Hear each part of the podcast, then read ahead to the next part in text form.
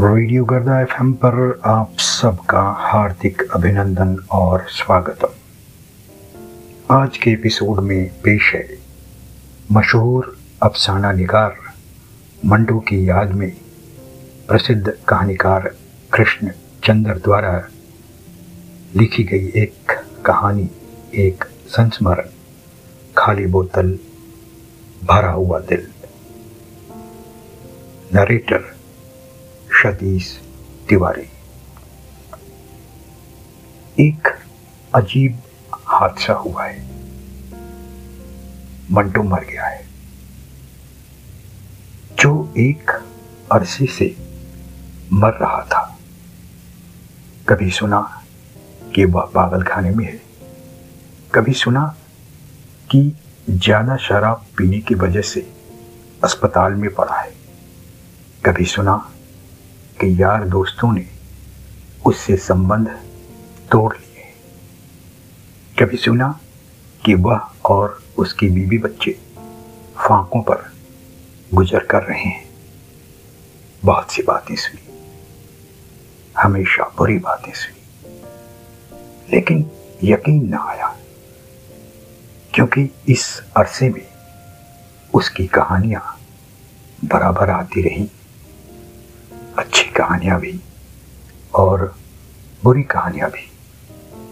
ऐसी कहानियाँ भी जिन्हें पढ़कर मंटू का मुँह नोचने को जी चाहता था। और ऐसी कहानियाँ भी जिन्हें पढ़कर उसका मुँह चूमने को जी चाहता था। यह कहानियाँ मंटू की खैरियत के खत थे। मैं समझता था कि जब तक यह खत आते रहेंगे मंटो खैरियत से है। क्या हुआ? अगर वह शराब पी रहा है, क्या शराब पीना केवल अदीबों तक सीमित है? क्या हुआ? अगर वह फांके कर रहा है, दुनिया की तीन चौथाई आबादी ने हमेशा फांके किए क्या हुआ? अगर वह पागल खाने चला गया है इस समाज में मंटू जैसे होशमंद का पागल खाने जाना कोई अचंभे की बात नहीं। अचंभा तो इस बात पर है कि वह आज से बहुत पहले पागल खाने क्यों नहीं गया? मुझे इन तमाम बातों पर ना कोई हैरत हुई, ना कोई अचंभा हुआ। मंटो कहानियाँ लिख रहा है, मंटो खैरियत से। खुदा उसकी कलम में जहर भर दे। और मगर आज जब रेडियो पाकिस्तान ने यह खबर सुनाई कि मंटो दिल की धड़कन बंद हो जाने से चल बसा तो दिल और दिमाग चलते चलते एक लम्हे के लिए रुक गए। दूसरे लम्हे में यह यकीन ना आया, दिल और दिमाग यह मानने के लिए तैयार ही नहीं थे कि कभी ऐसा हो सकता है। एक लम्हे के लिए मंटो का चेहरा मेरी निगाहों में घूम गया। उसका चमकदार चौड़ा माथा, वह तीखी व्यंग भरी मुस्कुराहट, वह शोले की तड़प भड़कता हुआ दिल कभी बुझ सकता है। दूसरे लम्हे यकीन करना पड़ा। रेडियो और समाचार पत्रों ने इस खबर की पुष्टि कर दी कि मंटो मर गया है। आज के बाद वह कोई नई कहानी नहीं लिखेगा। आज के बाद उसकी खैरियत का कोई खत नहीं आएगा। आज सर्दी बहुत है और आसमान पर हल्के हल्के बादल छाए हुए हैं। मगर इन बादलों में बारिश की एक बूंद भी नहीं है। मेरी आँखों में आंसुओं का एक कतरा भी नहीं है। मंटो को रोने, रुलाने से बेहद नफरत थी। आज मैं उसकी याद में आँसू बहाकर उसे परेशान नहीं करूँगा। मैं धीरे से अपना कोट पहन लेता हूँ और घर से बाहर निकल जाता हूँ। अजीब संयोग है। कि जिस दिन मंटू से मेरी पहली मुलाकात हुई, उस दिन मैं दिल्ली में था। और जिस दिन वह मरा है, उस दिन भी दिल्ली में ही हूँ।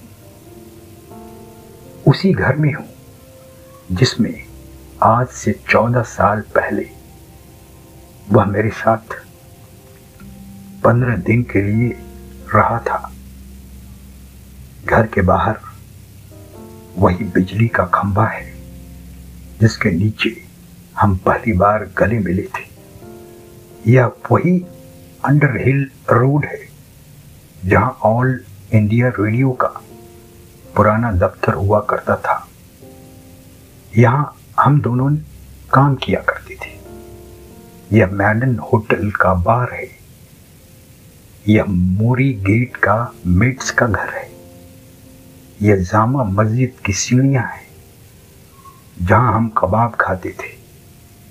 यह उर्दू बाज़ार है। सब कुछ वही है। उसी तरह से है।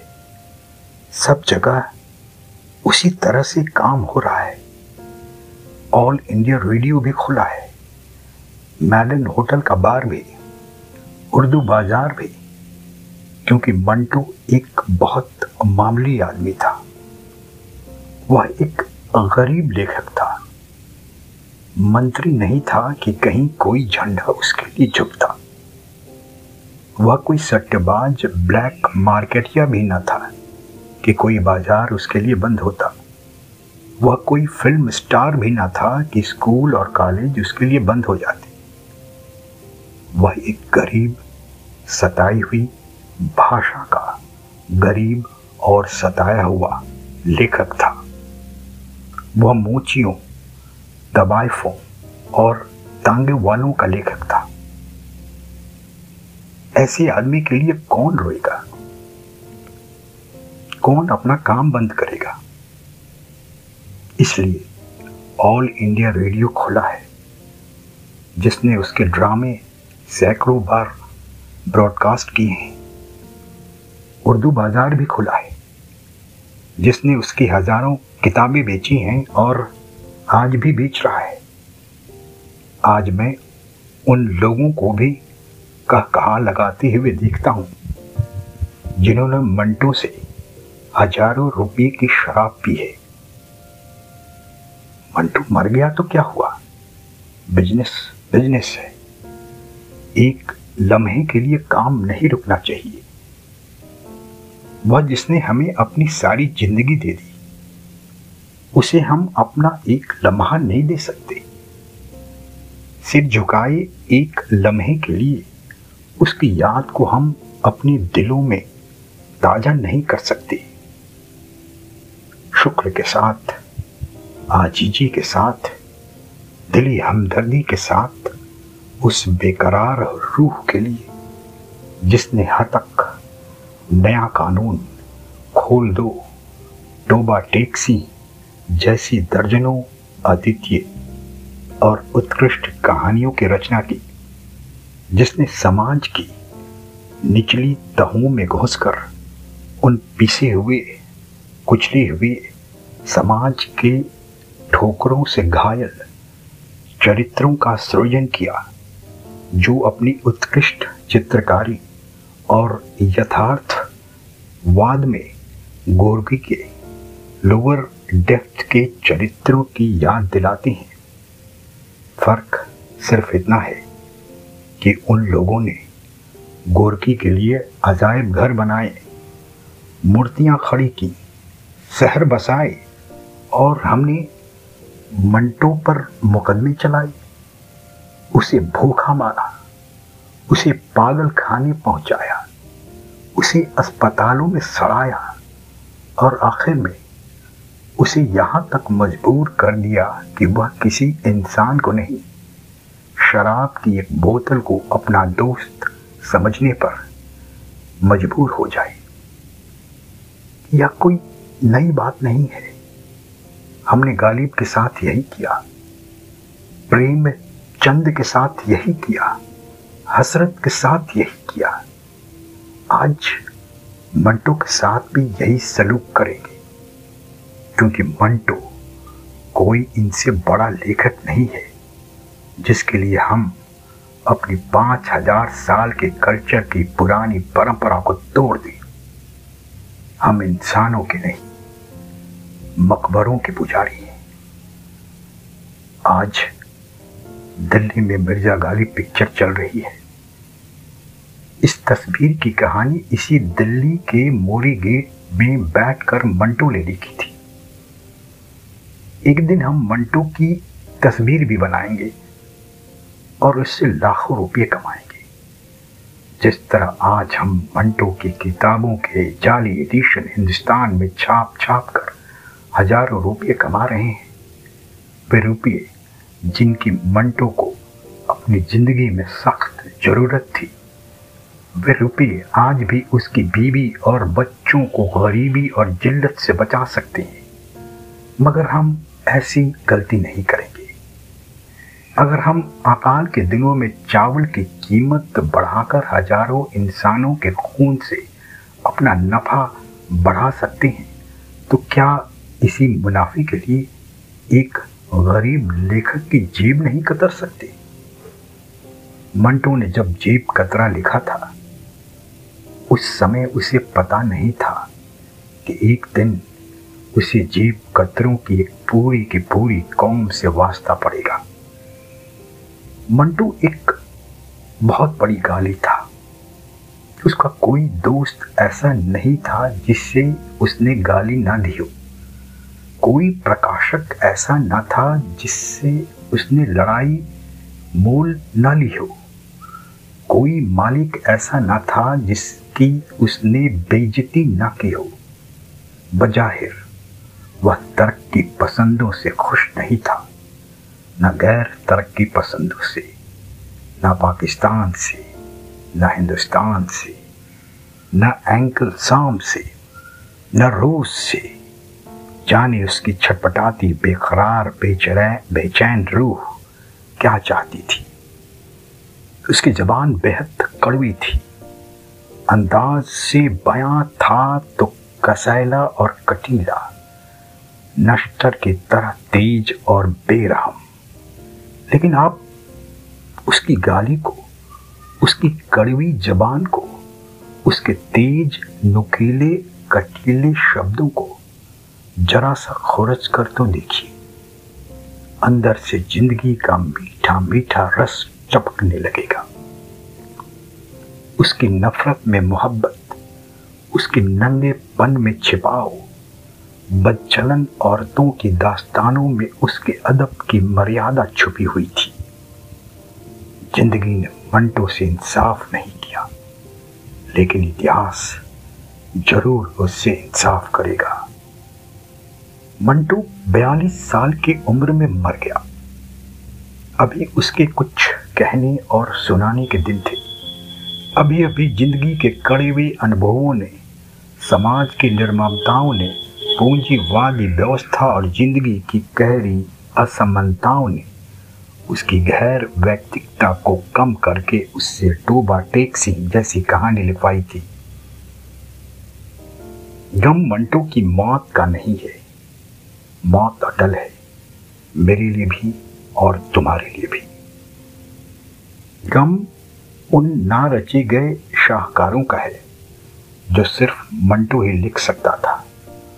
उर्दू अदब में अच्छे से अच्छे कहानी कहानीकार पैदा हुए, लेकिन मंटो दोबारा पैदा नहीं होगा और कोई उसकी जगह लेने नहीं आएगा। यह बात मैं भी जानता हूँ, राजेंद्र सिंह बेदी भी और असमत चुगताई भी। ख्वाजा अहमद अब्बास भी और उपेंद्र नाथ अश्क भी। हम सब लोग उसके रकीब, उसके चाहने वाले, उससे झगड़ा करने वाले, उससे प्यार करने वाले, उससे नफरत करने वाले, उससे मोहब्बत करने वाले रफ़ीक और हम सफ़र थे। और आज जब हम में वह हम में नहीं है हम में से हर एक ने मौत की शाह तीर को अपने कंधों पर महसूस किया है। आज हम में से हर एक की ज़िंदगी का एक हिस्सा मर गया है। ऐसे लम्हे जो फिर कभी वापस ना आ सकेंगे। आज हमसे हर व्यक्ति मंटू के करीब है और एक दूसरे के करीब तर। ऐसे लम्हे में अगर हम यह फैसला कर लें कि हम लोग मिलकर मंटू की जिम्मेदारियों को पूरा करेंगे तो उसकी खुदकशी बेकार नहीं जाएगी। आज से चौदह साल पहले मैंने और मंटू ने मिलकर एक फिल्मी कहानी लिखी थी, बंजारा। मंटू ने अब तक किसी दूसरे लेखक के साथ मिलकर कोई कहानी नहीं लिखी थी। ना इसके पहले, ना इसके बाद।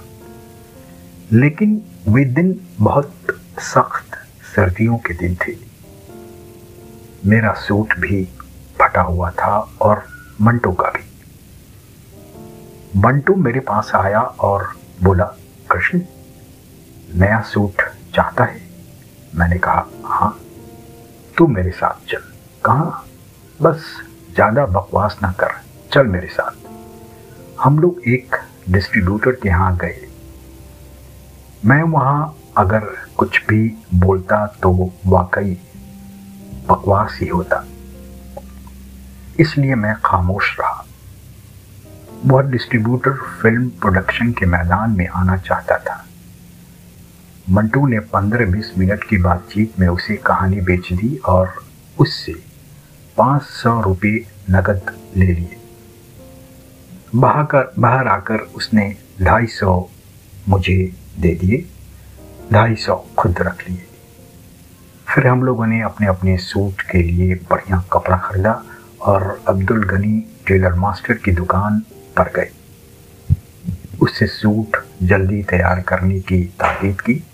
फिर सूट तैयार हो गए, पहन भी लिए गए, मगर सूट का कपड़ा दर्जी को देने और सिलने के दौरान हम बाकी रुपए घोल कर पी गए। चुनाचे अब्दुल गनी का उधार रहा और उसने हमें सूट पहनने के लिए दे दिए। मगर कई महीनों तक हम उसका उधार ना चुका सके। एक दिन मंटू और मैं कश्मीरी गेट से गुजर रहे थे कि अब्दुल गनी ने हमें पकड़ लिया। मैंने सोचा, आज साफ़ साफ़ बेइज्जती होगी। मास्टर अब्दुल गनी ने मंटो को गिरेबान से पकड़कर कहा, वह तक तुमने लिखी है। मंटो ने कहा, लिखी तो है तो क्या हुआ? अगर तुमसे सूट उधार लिया है तो इसका यह मतलब नहीं कि तुम मेरी कहानी के अच्छे नाकद या आलोचक भी हो सकते हो। यह गिरबान छोड़ो। अब्दुल गनी के चेहरे पर एक अजीब सी मुस्कुराहट आई। उसने मंटू का गिरबान छोड़ दिया और उसकी तरफ़ अजीब सी निगाहों से देखता हुआ कहने लगा, जा, तेरे उधार के पैसे माफ़ किए। वह पलटकर चला गया। कुछ लम्हे के लिए मंटू बिल्कुल खामोश खड़ा रहा। वह इस प्रशंसा से बिल्कुल खुश नहीं हुआ था। बहुत रंजीदा और खफा खफा सा नज़र आने लगा, साला क्या समझता है? मुझे धमकाता है। मैं इसकी पाई पाई चुका दूँगा। साला समझता है हाँ तक मेरी अच्छी कहानी है। हाँ तक तो मेरी सबसे बुरी कहानी है। लेकिन न मैंने, न मंटो ने अब्दुल गनी के पैसे दिए, न उसने हमसे लिए। आज जब मुझे यह घटना याद आई तो मैं उसी समय अब्दुल गनी की दुकान ढूंढता ढूंढता कश्मीरी गेट पहुँचा। लेकिन अब्दुल गनी वहाँ से जा चुका था। कई बरस हुए पाकिस्तान चला गया था। काश आज अब्दुल गनी टेलर मास्टर मिल जाता। उससे मंटू के बारे में दो बातें कर लेता। और किसी को तो इस बड़े शहर में इस फिजूल काम के लिए फुर्सत नहीं है। शाम के वक्त जोई अंसारी संपादक शहरा के साथ जामा मस्जिद के तीस हजारी अपने घर को आ रहा था। रास्ते में मैं और जोई अंसारी आहिस्ता आहिस्ता मंटो के व्यक्तित्व और उसकी कला पर बहस कर रहे थे। सड़क पर गड्ढे बहुत थे, इसलिए बहस बीच बीच में कई जगह टूट भी गई। एक बार पंजाबी कोचुमान ने चौंक कर पूछा, क्या कहा? मंटू मर गया? जोई अंसारी ने आहिस्ते से कहा हाँ भाई। और फिर अपनी बहस शुरू कर दी। कोचवान धीमे धीमे अपना तांगा चला रहा था, लेकिन मोरी गेट के पास उसने अपना तांगा रोक लिया और हमारी तरफ़ घूम कर बोला, साहब, आप लोग कोई दूसरा तांगा कर लीजिए, मैं आगे नहीं जाऊँगा। उसकी आवाज़ रुंधी हुई थी। इसके पहले कि हम कुछ कहते, वह हमारी तरफ़ देखे बिना अपने तांगे से उतरा और सीधा सामने की बार में चला गया। तो आज के लिए बस इतना ही। अगले एपिसोड में हम फिर हाजिर होंगे एक नई कहानी के साथ।